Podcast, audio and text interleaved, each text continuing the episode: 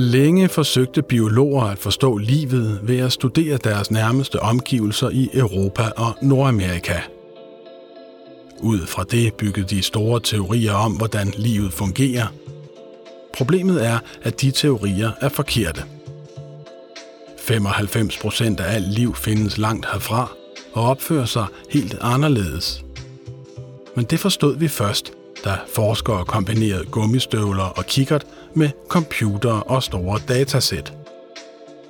I informationsnaturvidenskabelige serie er vi nået til kapitel 19. Johanne Pontoppidan Tuxen og Mikkel Wurala står bag.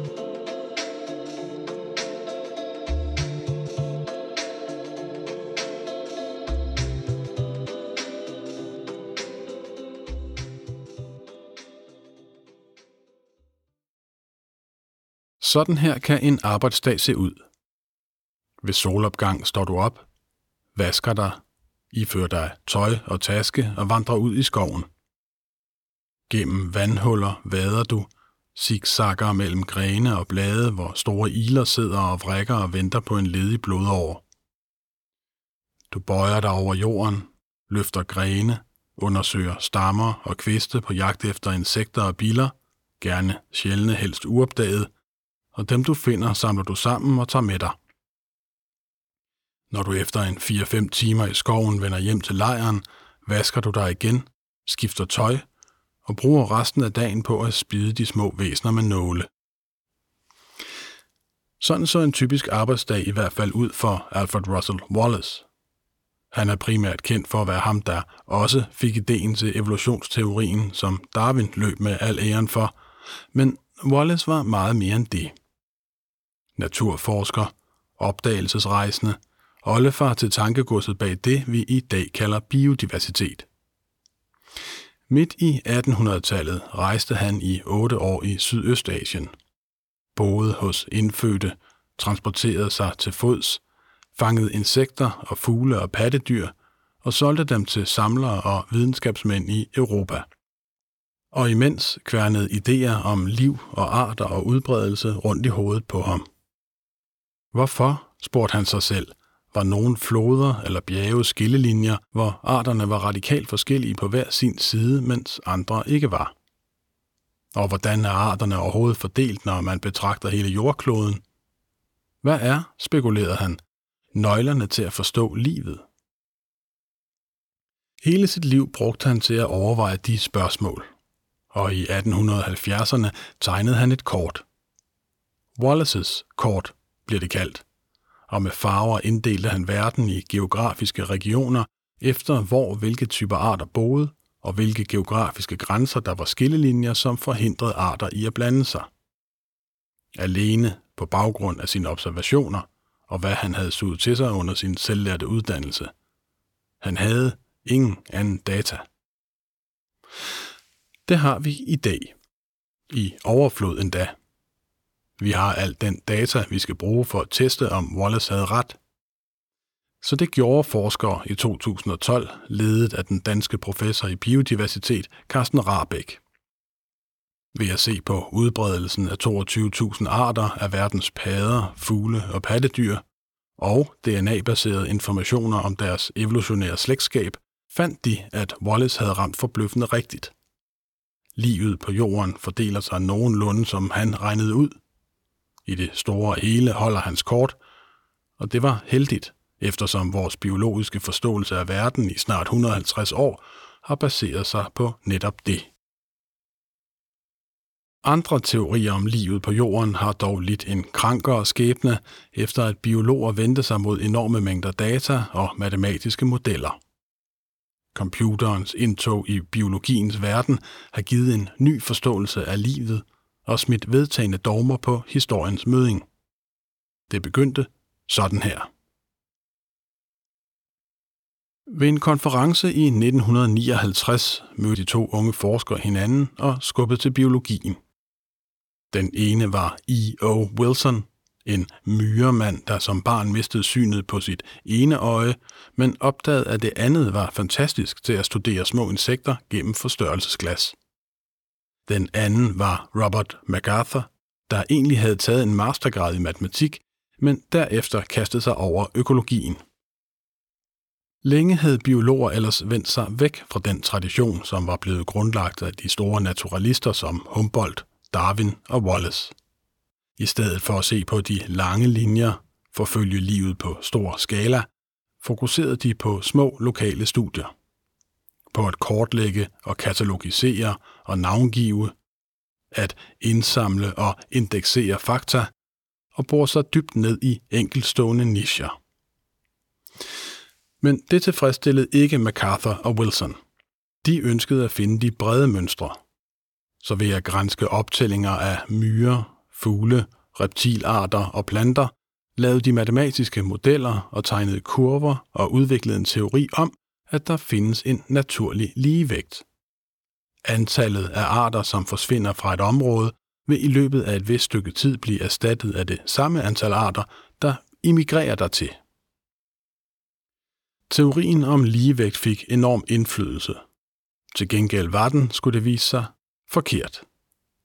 Men MacArthur og Wilson var med til at skubbe på for, at biologien bevægede sig fra det lokalt fokuserede og faktaindsamlende for at løfte blikket mod de større mønstre og bruge matematikken til at finde dem. Nogle årtier senere i 1989 udgav to forskere en artikel, der førte til løftede øjenbryn. De undersøgte sammenhængen mellem dyrs kropsstørrelse og udbredelse. Store dyr, viste sig, har altid stor udbredelse og brug for mere plads end små. Resultaterne var vigtige nok, men at studiet var banebrydende skyldtes, at det viste, hvor vigtigt det kan være at kaste et statistisk blik på biologien ved at samle en masse data. Det fik sammenhængen til at dukke frem, som var usynlige, når man fokuserede på en enkelt art og generaliserede ud fra den. I løbet af de følgende årtier lavede forskere i biodiversitet studier baseret på større og større mængder data. I stedet for at stå op om morgenen og snøre vandreskoene, satte flere biologer sig bag et skrivebord og tændte for computerprogrammer, der med årene blev mere og mere komplicerede. De behandlede enorme mængder data og byggede modeller, og det afslørede en masse nye sandheder om livet. En lidt ubekvem sandhed var, at teorien om, at arter skulle være i ligevægt i et bestemt område, er forkert. For eksempel er Norden stadig ved at komme sig, efter at sidste istid trak sig tilbage for små 12.000 år siden. De arter, som isen ikke tog livet af, skubbede den foran sig ned til områder, hvor de kunne overleve. Og det tager tid for de fleste arter at vende tilbage. For træer, for eksempel, de kan ikke hive op i skørterne og vandre nordpå, fordi klimaet i Norden pludselig igen er blevet tåligt. Forskning, som professor i økologi Jens Christian Svending har lavet, viste det. Mange flere arter træer og planter ville kunne leve i Danmark, de er bare ikke nået hertil endnu. En plet natur er ikke nødvendigvis i harmonisk ligevægt, men kan kun forstås, hvis man kender til dens historie. Og det var ikke den eneste sandhed, de store datasamstillinger afslørede. En anden var, at den største biodiversitet, altså de fleste arter og den største variation af liv, ikke findes i Amazonas.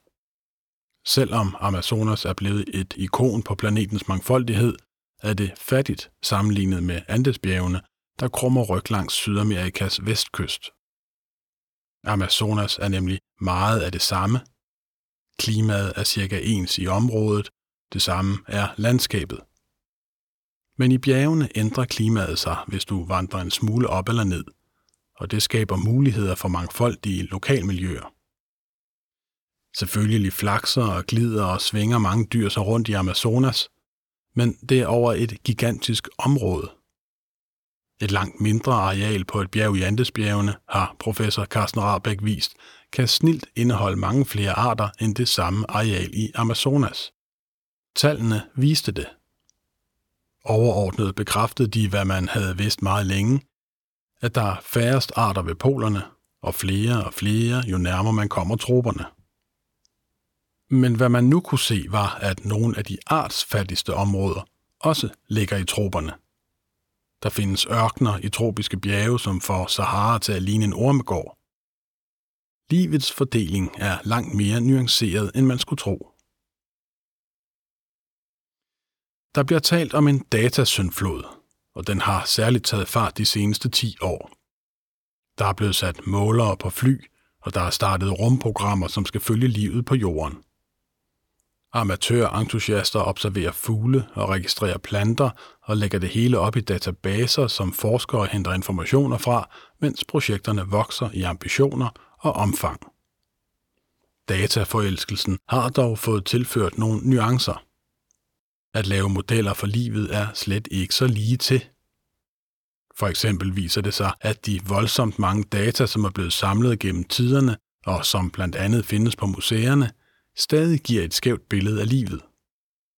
Trods Darwin, trods Wallace og de andre naturforskere, der er rejst til eksotiske egne af verden, befinder langt det meste liv, vi har studeret sig i Europa eller Nordamerika.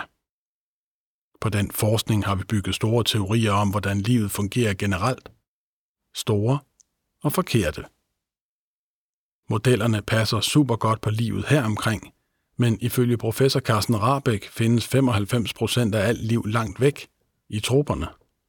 Og det opfører sig helt anderledes. I Europa kan man ikke rejse på ferie nogen steder uden at støde på en solsort, men befinder man sig i Andesbjergene, skifter 80% af arterne, hvis man bevæger sig 3 km. Der er ikke særlig mange individer per art, og hver fjerde af alle fuglearter i verden lever på et område, der er mindre end Danmark. Det er, ser det ud til, sindssygt almindeligt at være ufattelig sjælden.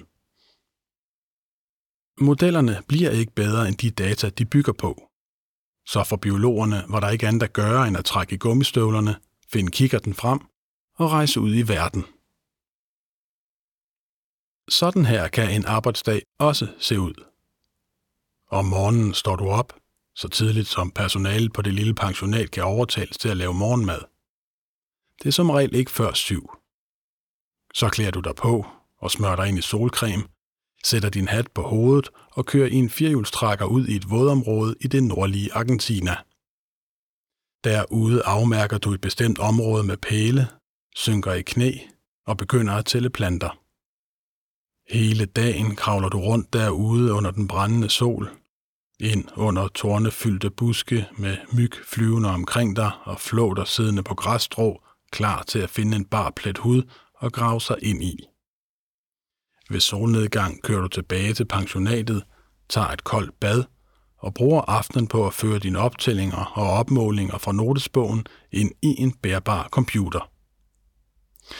Sådan så en arbejdsdag i hvert fald ud i efteråret 2019 for biolog Robert Butenworth. Da han efter nogle uger i Argentina vendte tilbage til Aarhus Universitet, gav han sig til at sammenligne sine data med satellitbilleder af området. Det er nemlig hele ideen.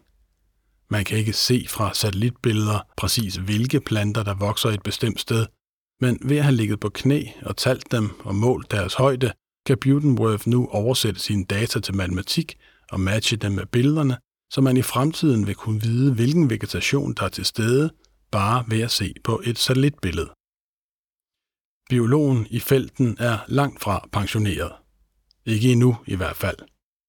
Nu deltager han bare som en brik i dataindsamlingen til gigantiske forskningsprojekter.